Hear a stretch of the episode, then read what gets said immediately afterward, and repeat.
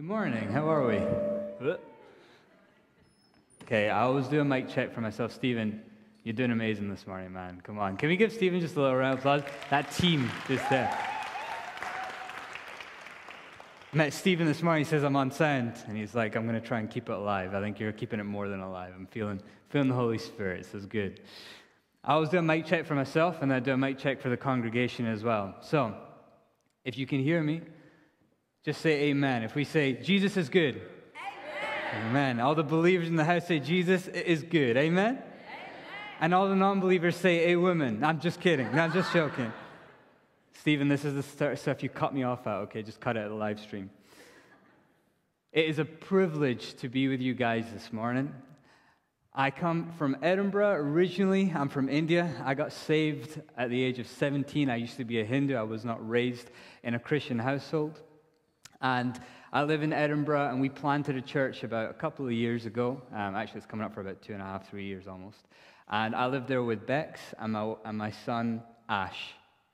Now, this is the first time that I've been out of the city from Ash, okay? Ash is 17 months old, and he has made me more emotional than I've ever been in my life, okay? Yesterday, I was saying goodbye to him, and I'm like, Bex, he knows I'm going. I can tell.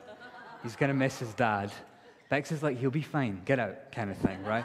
So I'm getting emotional. Just so I'm, I'm seeing them pull away in the car, and I'm like, bye, my son, I'll see you soon in all honesty, I've always been fairly emotional. If any of you have the um, unfortunate opportunity to watch my wedding video back, we were at the top table, and because I became a Christian when I was 17, I was disowned by my family because they were Hindu. They didn't want me to be a Christian, so I phoned my dad. I said, Dad, I'm a Christian now. He said, Hey, if you're not, if you're not Hindu, you're not my son. God's been good. Seven, eight years after that, we were reconciled. They're still Hindu for now. And so I think when we look back to, to my wedding video, it was so emotional because my family wasn't there. It was all Bex's family. And that was after years of kind of turmoil. And I'm sitting at the top table and people are giving speeches. And I'm already emotional, right? Because you got, you know, Bex's dad gives a speech and he's like my dad now, you know, because they raised me from like the age of 17. Then Bex's bridesmaid, she gives a speech and it's emotional as well. My best man comes up to give a speech and I'm thinking, this is it. This is where I get a bit of respite because he's going to make a few jokes, make everybody laugh. He gets up and he says, I know that it's normal for the best man to get up and do a funny speech and pull, pull the leg of the groom and all that, but he says, I want to tell you just about how much I love my brother Nico. And he gives the most heartfelt, kind speech I've ever heard. It breaks me, right? Now, I'm mic'd up because I've got to do the speech next. Bex is sitting next to me. Bex leans over whilst I am in tears, and you can hear it on the video. She says, Pull yourself together. My goodness. I was like, It's my wedding. Am I not allowed to be emotional? Anyway, that's, that's the difference between me and Bex. And we have a rule in our house I don't watch sad movies. And we, this doesn't happen, all right? We're not allowed to watch sad movies. If the movie is going to have a sad ending, we just turn it off. I was on a flight once and I decide to watch La La Land, okay? And I'm halfway through watching it. Bex knows that I don't watch sad movies. And she turns to me, and she says, You know they don't end up together, right? Ryan Gosling and Emma Stone. So they're luring us into a false sense of security here that this couple is going to live happily ever after. And they don't. So halfway through the movie, I turned to Bex in just utter disgust, thinking, Well, why am I watching this movie then? Just turned it off. Because I, I want a choice of the ending. I want a choice of how things end in my life. Did you know you have a choice of how your life ends this morning? Did you know that? Hands up if you know. If you know, right? Turn to the person next to you and say, You get to choose. You get to choose. You get to choose. It doesn't matter how you started, it doesn't matter how you came in this morning. The power of Jesus means that you get to choose. You don't have to be a prisoner. You don't have to be a slave. You don't have to live in darkness anymore. And this morning, the message is called Done with Darkness. Turn to the person next to you and say, I'm done with darkness. I'm done with darkness. I'm done with it, man. Darkness sucks, doesn't it? Darkness sucks. You know what's good? The light. The light is good. Who's the light? Jesus. Jesus is our light. I'm done with darkness.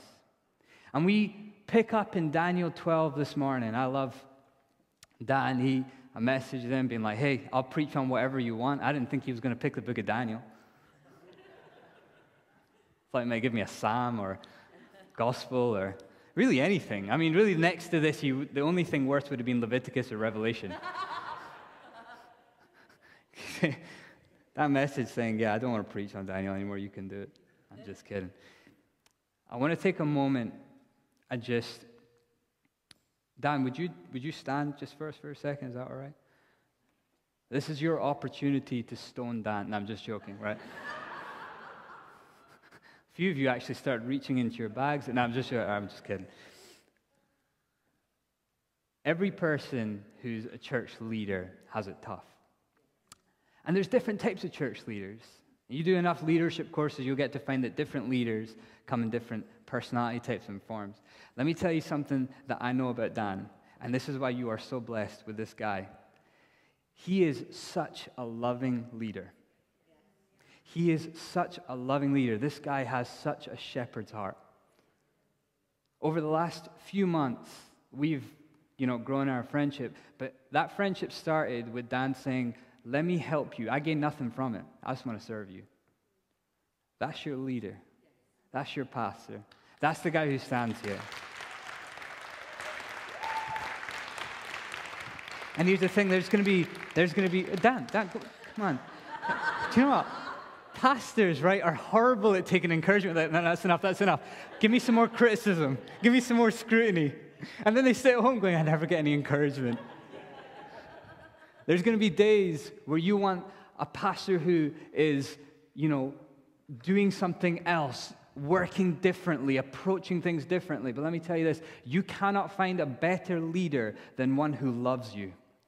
Because when he loves you, he will lay his life down for you. And just hearing the way that Dan speaks about you guys, the way that he looks to lay his life down, he's got three kids. I've got one kid, and I want to give up church. I don't know how this guy's doing it. All right? Him and Rachel, the way that he speaks about his wife is a lot is telling a lot about a man. The way he honors her and says, She enables me to come and serve you. So it's not just Dan, it's Dan and Rachel. Because Rachel, she shares her husband with the church. And it's one of the most difficult things to do. We're not done yet. Dan's like, Come on, let me go. Would you stretch out your hand? We're going to pray for this amazing guy right here. Father, I want to thank you for this man of God. I want to thank you for his life, for his faithfulness. I want to thank you for his love for this church, Lord God. I pray you would bless him in his leadership, bless him with people around him who are for him, who care for him as he cares for them. I pray, Lord God, in this church that Dan would bring a sense of unity like never before, a vision imparted that would take Jubilee to the next level and Father God, that He would bring a sense of family that He is longing for to see in this church, that it would not only flow in here, into Hull and into regions beyond. Bless Him, bless Him and Rachel and their marriage, bless the kids. Keep them, Lord God. Bless them, shine your face upon them. We pray this in Jesus' name. Amen. Amen. One more round of applause for this guy.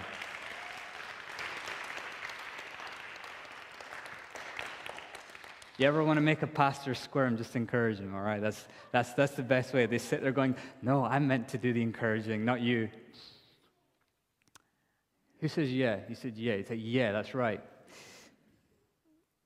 I'm going to take you through Daniel 12 real quick. I had something planned for this morning, and I was in the prayer meeting with uh, Phil and Debbie and, and Lee. We were praying, and, and I'm feeling like it's the worst thing that happens to a pastor when God says, You know that thing that you prepped? You ain't doing it. And I'm fighting against it. Phil comes over, puts his hands, one on my chest and one on my back. He's praying. He says, Lord, even if you don't want Nico to use his notes this morning, you just let that happen. And I was like, It's like, Phil, don't confirm what God's saying to me. Then I have to listen to him. Why are you doing that? So thanks, Phil. I really appreciated that. take you through Daniel 12 real quick. We're going to find out what's going on here. And then I want to speak into, into the heart of Jubilee. something that I feel is for you guys in this season. And before I do that, before I pray, gosh, I'm feeling the Holy Spirit. Is anybody else? Anyone else? Just come on. He's here, right? He's here. There's something happening. There's something starting. If you ain't feeling it, open yourself up now because when you do, it's going to be awesome. So come on, let's open up. We ready? Casey, I feel like God is saying you are going to be marked by joy in your life. People are going to look at your life and they're going to say, This guy, I want to follow Jesus because of his joy. He's going to mark you with a divine, supernatural joy that no one else has seen before. Where's Tim? Tim, where are you? Tim, you have a sensitivity to the Holy Spirit that is going to help people around you. Don't forget that when He speaks to you, you are going to lead other men into a place where they can be more sensitive to the Holy Spirit. Women, they're sensitive, right? Let's be honest about it. Look at all the women. They're like, shut up, you can't say that. women are a little bit more sensitive, but that helps them when it comes to God because they're listening. Men, we're always talking, right? We always have to have the last word. Any, any wives around here who agree? Okay, there's a few that went up way too quickly there. That's all right. We can pray for you later. Tim, I feel that God has given you a sensitivity to the Holy Spirit that is going to help other guys. Trust that. Casey, can't wait to see more of that smile. All right? Don't tell your wife I said that. Right. Let's pray, and then we're going to get into this scripture. Father God, I want to thank you for this church. I want to thank you that you're here already. Lord, you're here because you want to do something new. You're here because you want to break through. You're here, Lord, because you love this church. You love Hull. And I pray right now, Lord God, that even as we are here speaking your name, as we are reading your word, that every heart here would know your love in a new way. I pray, Father God, that your love would be so tangible here that the people who are walking out on the street past this building, that they would feel your love reach out and draw them in. I pray, Father God, the love here of God would be so powerful it would flow into the streets, Lord God. There's a, a sign outside that says that Santa parade is going to block off the streets. I pray, Lord God, that the Spirit of God would pour out so, so much that there would be no blockage, nothing, no signs, no one that can stop him. So, Lord God, come. Do your work here. Take hold of my voice. I pray, Lord, would you remove my agenda, my opinions, my pride? I am just a vessel, Lord, of your kingdom. Would you take hold of my voice and use me for your glory this morning, Lord? We want to know you. We want to hear you. We want you to do something new this morning, Jesus. We pray this, Lord, in Jesus' name. Amen. Daniel's a difficult book. Dan, amen? Amen, yeah. You read Daniel, you read the chapter, and you think, yeah, that's all cool. But then you walk away and go, I have no idea what that means. That's cool. It's all right. So I'm going to very quickly tell you what's going on here. Okay? Let's try and just knock it out of the park in that way. And then we're going to go into what I really feel for you guys as a church. It starts off this is weird. It starts in, in, in, in, verse 1, but actually, verse 1 in, in chapter 12 is a continuation of chapter 11. Why they've added that break in, I will not know, because it kind of ruins it a little bit. It kind of doesn't make sense. You're like, wait, it look, seems like there's already a vision going on. There is. This is a continuation. It says, At that time shall arise Michael, the great prince, who has charge of your people, and there shall be a time of trouble such as never has, has been since there was a nation till that time. But at that time your people shall be delivered, everyone whose name shall be found written in the book. And many of those who sleep in the dust of the earth shall awake, some to everlasting life, and some to shame and everlasting contempt. And those who are wise shall shine like the brightness of the sky above, and those who turn many to righteousness like the stars forever and ever. But you, Daniel, shut up the words and seal the book until the time of the end. Many shall run to and fro, and knowledge shall increase. So, what's going on here? First thing we need to know is that the, the, the people that God is speaking to here is Israel. Okay? This is a prophecy about Israel, right? But there is parts in this which impact non Jews. What does it mean? It says there's going to be a time in the future where there is going to be great distress over the nation of Israel, over the Jews.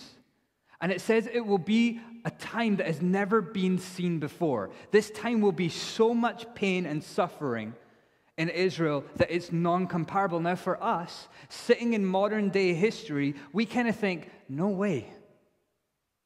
If we know our history, you remember what happened in the World War, right?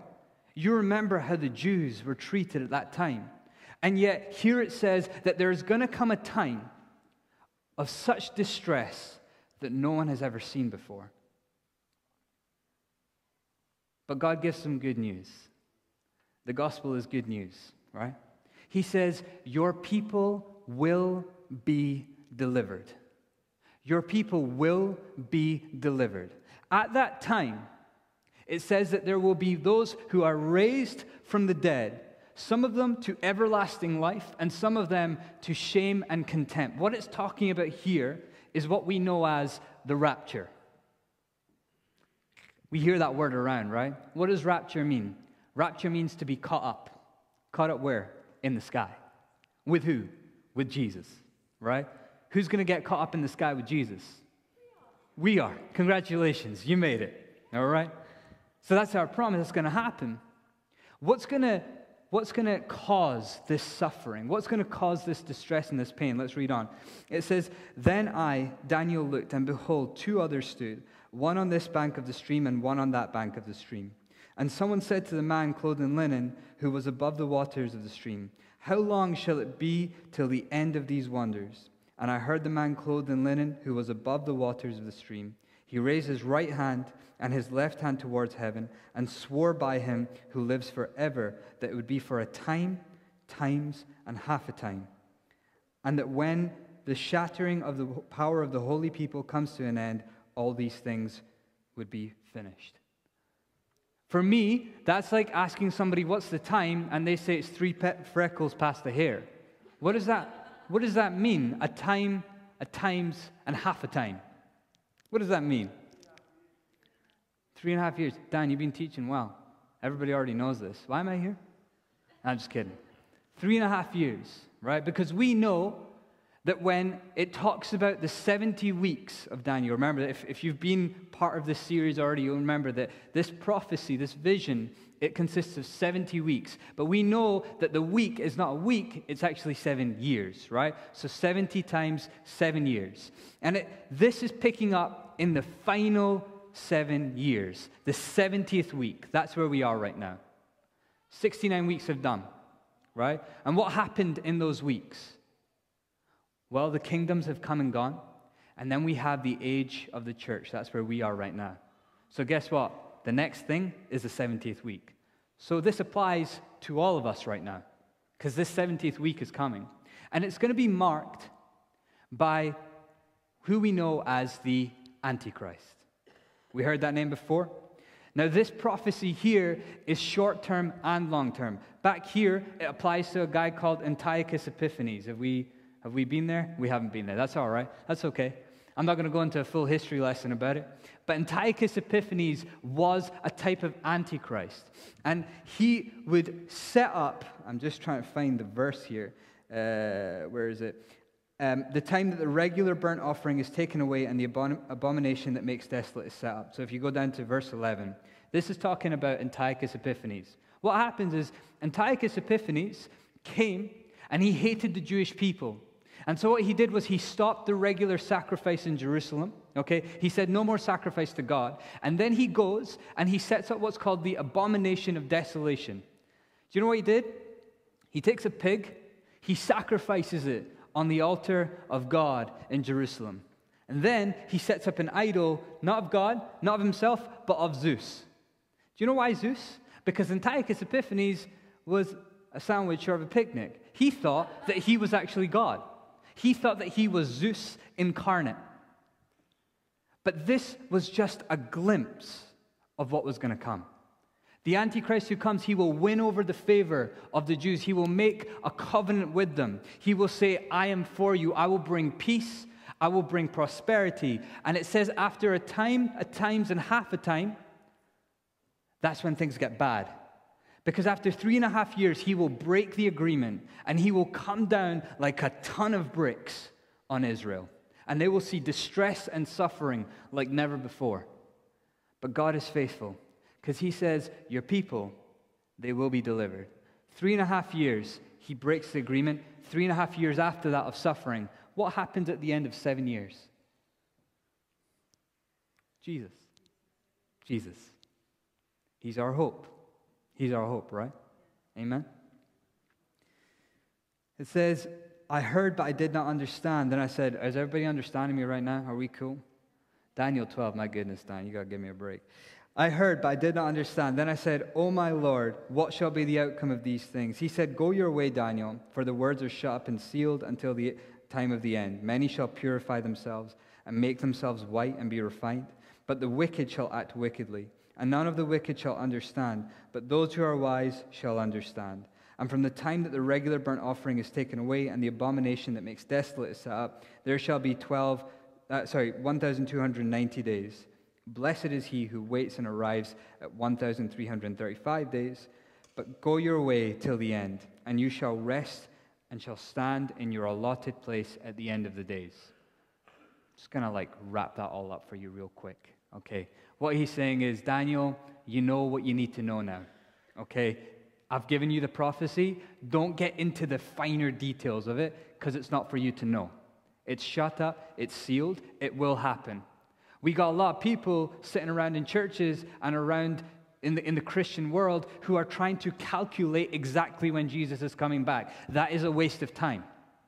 That's not for us to know. That's not what we're meant to be doing. We're not meant to be saying, This is when Jesus is coming back. We're meant to be telling people, by the way, Jesus is coming back. Right? That's how we should be spending our time. And he says, Daniel, go away. I've told you what you need to know. And sometimes we, in our Christian lives, God will tell us something, and we say, God, I'm not moving until you give me the details of this. And He says, I've told you what you need to know. Now go your way. Are we a people of faith? That when God says something, we just move? Or do we stand there and say, God, you owe me the detail? You owe me the detail. God doesn't owe us anything.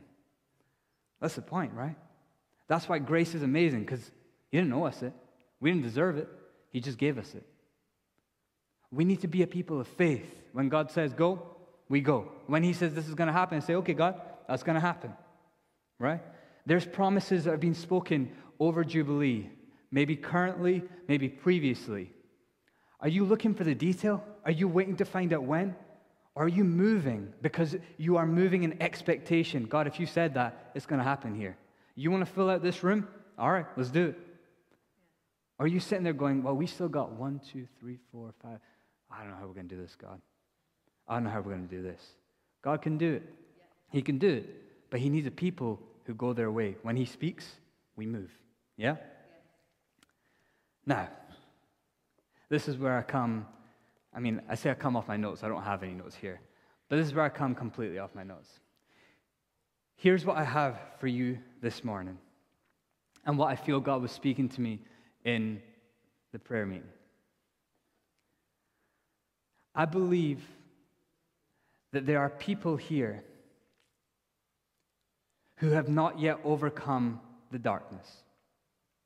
Okay? I believe there are people here that have not overcome the spiritual darkness which resides over us. That would be sin and death. I believe there are people here who have not come, overcome personal darkness, whether it be addiction, trauma, worries, financial issues. And I believe that God is asking us as a people to move, to move from darkness into light. You see, Daniel he was sitting away from home. He was in exile. He was pulled out. And he was sitting in Babylon. That was not his home. He was sitting in a place of darkness. And yet, he was a light. He was a light within that darkness. This morning, I believe there are people here who can be a light in the darkness. And I want to pick up three types of people here and I don't know you guys, right? And Dan might never invite me back, but that's all right. I still love him. He has to come up to Edinburgh to preach anyway, so he can get me back then. I believe there's three types of people here. The first one, I believe there are people here who are stuck in the darkness. stuck in the darkness. Daniel was in exile. Why? Because Jerusalem had been destroyed, first by Babylon. Right now, he's sitting under Medo Persian rule, right? First, we have, I'm, I'm, I'm, assuming that the vision has been kind of fulfilled. We, we see, we start with the Babylonians, the Medes and Persians, the Greeks, the Romans. Right now, we're in Persia, right? That's where we're sitting right now.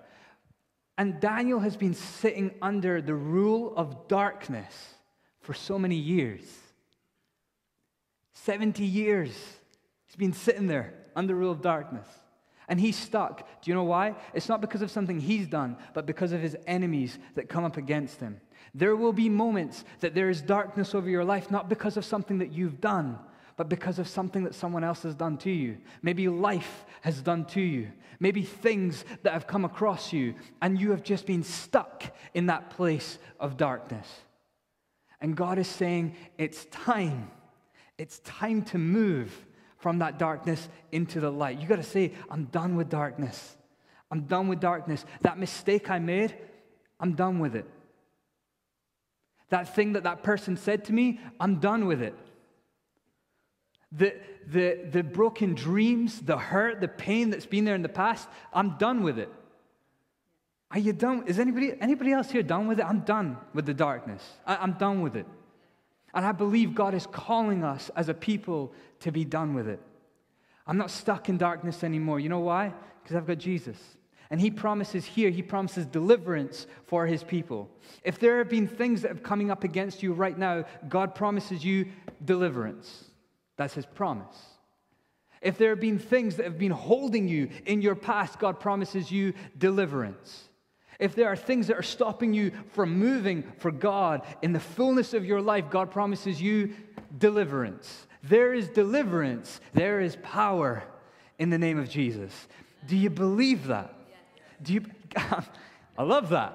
You really do. I love that. I was expecting you not to say anything, but you believe it. We believe it, it'll happen because God is faithful to his word. There is deliverance, there's power in the name of Jesus. And I want, for those of you right now sitting there, you're thinking, this addiction is holding on to me right now. I want to tell you that this morning, there is the opportunity for deliverance.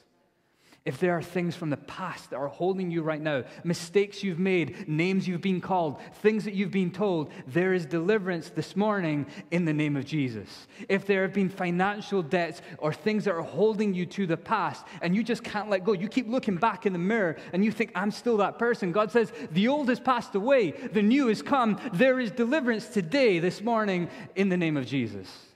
Are you with me still? Anybody else excited about the Holy Spirit? I said, anybody else excited about the Holy Spirit? Come on. Come on, he's good, huh? He does amazing things. First thing, some of you are stuck in darkness because of things that have come against you. The second one, this is a little bit more complicated. For you churchgoers out there, this is going to upset you a little bit. Dan, you okay if I upset people? Yeah, you're fine with it, right? Is it? There's some of us who are stuck in darkness. There's others who, of us who are sitting in darkness. You are sitting in darkness. What good is a light bulb plugged in in a dark room that isn't switched on? It's just sitting there, it's not doing anything.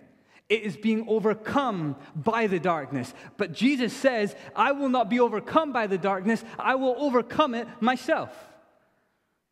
And it's the very people who say, Yeah, Jesus lives in me. Does he? Why are you switched off? Why are you sitting in darkness then? What's going on?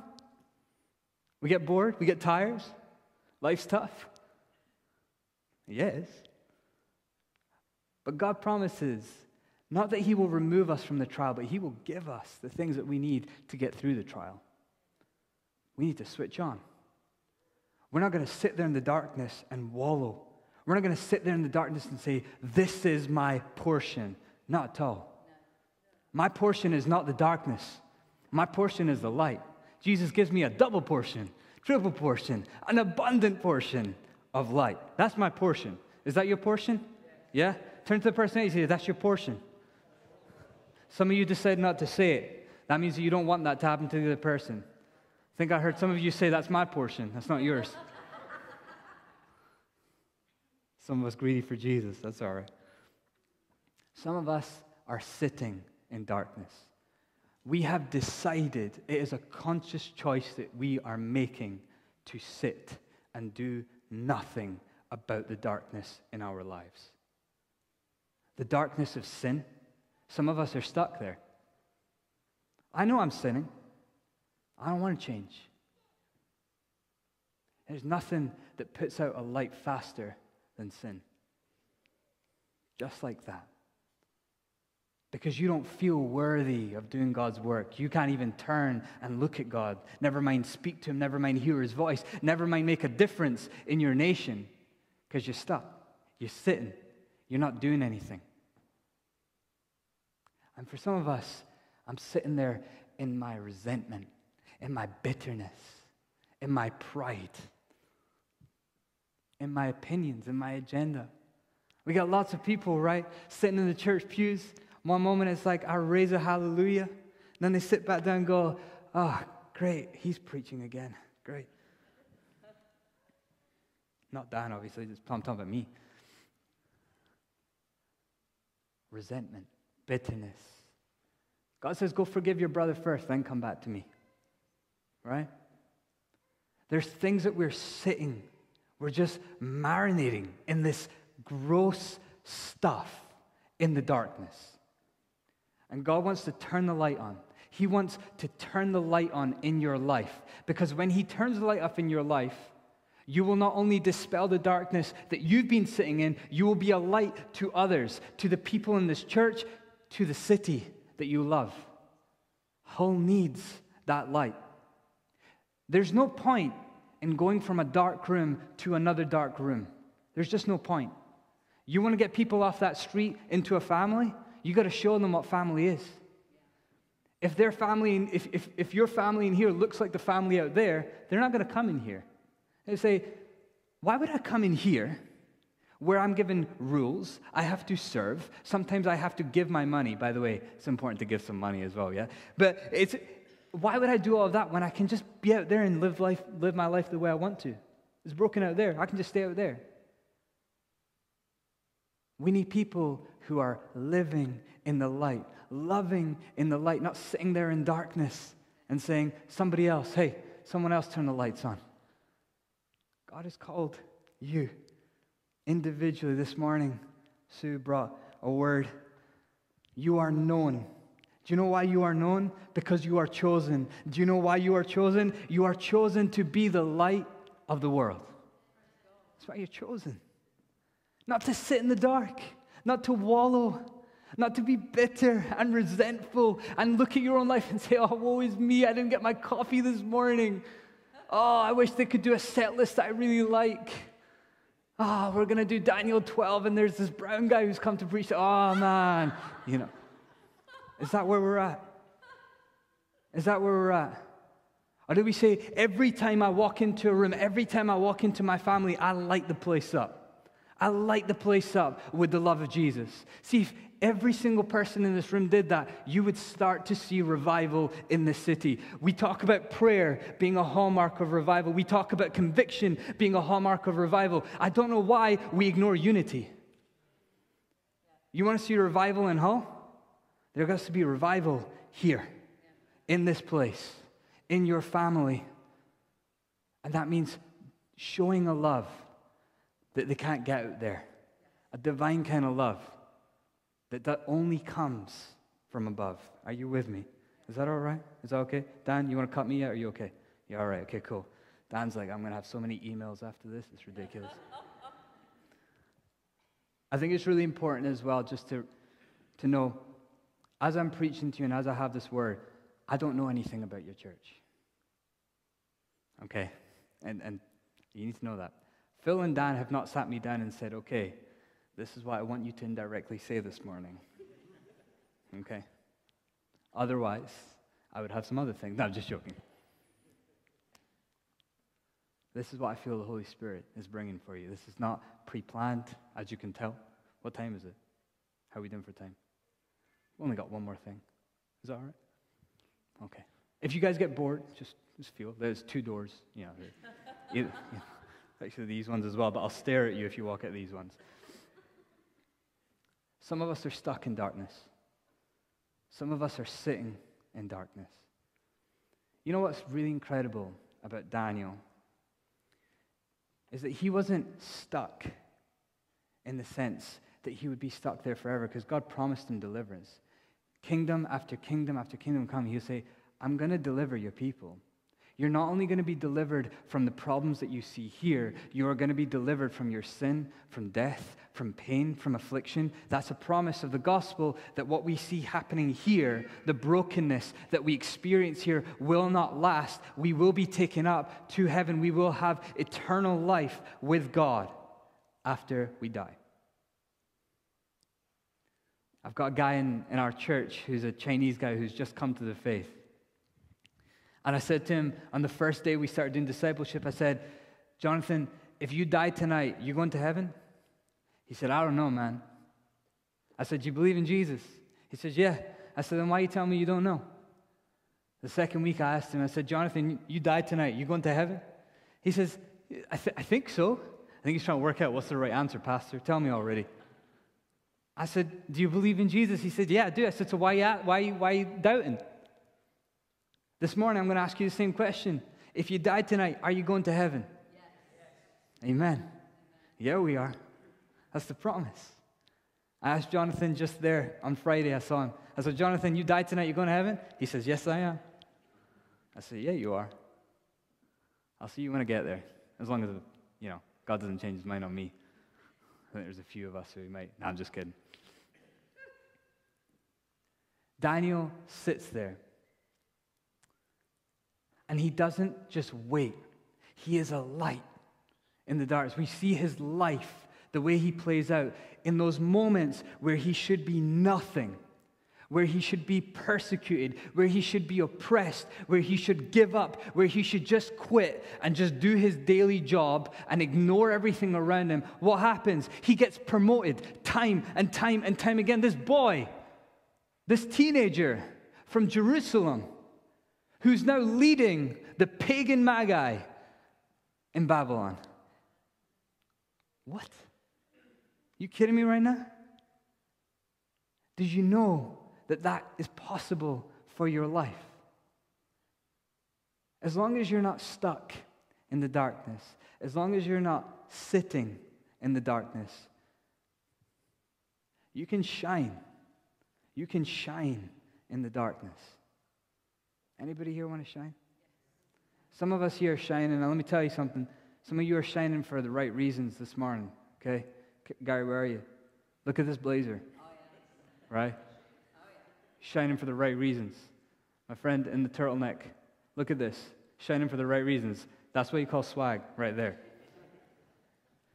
Casey, you looking good. Dan, you're, you're, you're cool too. We want to shine. Man, we need to shine because there's a lot of darkness. There's a lot of darkness out there. I walk in the streets of Hull, I can feel my heart breaking because there's darkness. And I know that there is only one name that can save it's the name of Jesus. And there is only one place that that name is going to come from it's from the church, it's from us. So we can either be stuck in the darkness and we can say, nope, my addictions are going to get better of me. Nope, my past is going to get the better of me. Nope, all these things are going to get better of me. And say, no, actually, God, there is no power that can stand against your name. Or we can be sitting there in darkness and saying, I can't believe that person said that to me. I'm just going to switch my light off. I can't believe that the pastor would do that. I'm going to switch my light off. I can't believe that they changed the brand of coffee they use in church. I'm going to switch my light off. You're laughing. Man, church gets tough sometimes. Spoke to Helen, who's coming up now this morning, who's clearly having a difficult time. And Helen, we're praying for you. I said, Helen, what do you love, you know, about, about this church? And Helen then just reels off a list of things that she loves about this church. She's not stuck. She's not sitting. Wouldn't it be easy for Helen to come this morning and say, I'm having a hard time? because I'm having a hard time, everybody should have a hard time. You ever been in those people's company? I call them mood hoovers. they walk in, and it's like all the joy is just sucked out of the room. A fun sponge as well. That's a good one. I'll use that later. I'll credit you in my next preach. Let me ask you this this morning. There's two questions I have for you. If you die tonight, are you going to heaven? If, you're, if you don't know, it means that you should be scared of the dark, right? When we die, what happens? Everything switches off and everything goes dark. But for Christians, it doesn't. It goes light. We are faced not with eternal darkness, but eternal, eternal life. That's, that's, our, that's our future. And if you want that this morning, it's super easy. No strings attached. Did any of you pay the five pound entry fee this morning to church? No, no, you didn't. I, I'll get it from you later. Church, it's free. We were doing some outreach in Edinburgh on the street. People came up to us and said, Why are you giving out free stuff? We said, We're, we're church. We just want to love people. They said, Oh, you're a church. Oh, that makes sense. Of course, you're going to give out free stuff. That's what Christians do. Why? Because that's what Jesus did for us. He gave us freely. So this morning, if you're worried, if you think, actually, if I die tonight, I don't know where I'm going, this morning, make the decision and say, Jesus, I don't want to be scared of the darkness. I want to be looking forward to the light. I'm not stuck in darkness anymore. I'm done. I'm done with darkness. And the second question I want to ask you is when you walk into this room, when you walk into church, when you walk into your workplace, your family, do you bring darkness or do you bring light?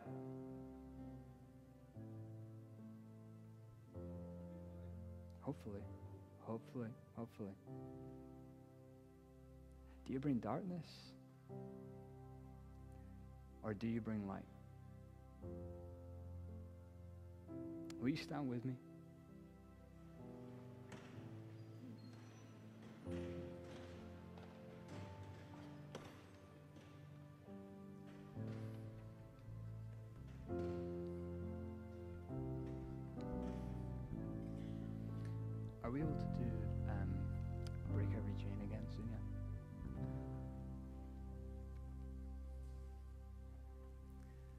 I want to make a call this morning.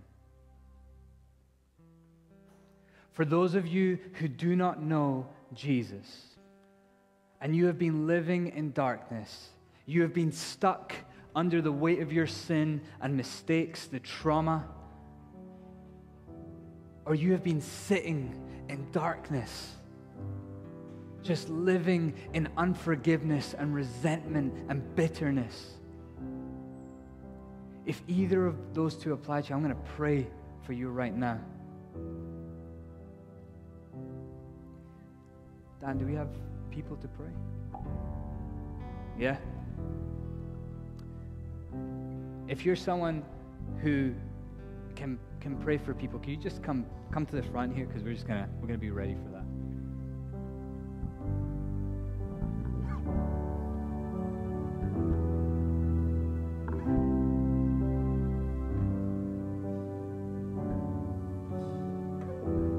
Got? Here. If you've been in that place, I would encourage you as we worship, come down to the front, come here and get some prayer. Don't be stuck in the darkness. Don't be sitting in the darkness. Let Jesus release forgiveness over your life this morning. Let yourself release forgiveness over your situations. Bring reconciliation in your life, not only to God, but to the people that you exist within family. It can happen this morning. But you need to make the call in your life. You need to say, I'm done. I'm done with darkness. I'm done with this. This is not who I want to be. This is not how I want to end. This is not how I want to live. I don't want the darkness anymore. I want the light. Give me the light, Jesus. Give me the light. If you want the light, come and get prayer. The second thing, not only for those of you who want to leave the darkness, but those of you who want to be the light. Making a call to you this morning. A call that you can change. A call that you can change your family. You can change the city. If you belong to Jubilee Church and you are ready to be the light in this family, to bring life to every connect group, to every Sunday morning, to every time you meet someone here, I'm asking you, would you come forward now? If there's a part of you that says, Lord, I want to be the light in my family, I'm asking you to come forward. And we'll wait because God's calling people out.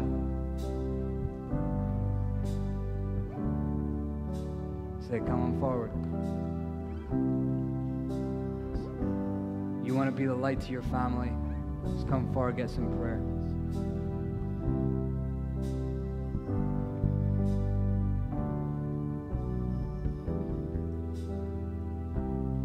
If we're going to change the city of Hull, we have to change what's in here first.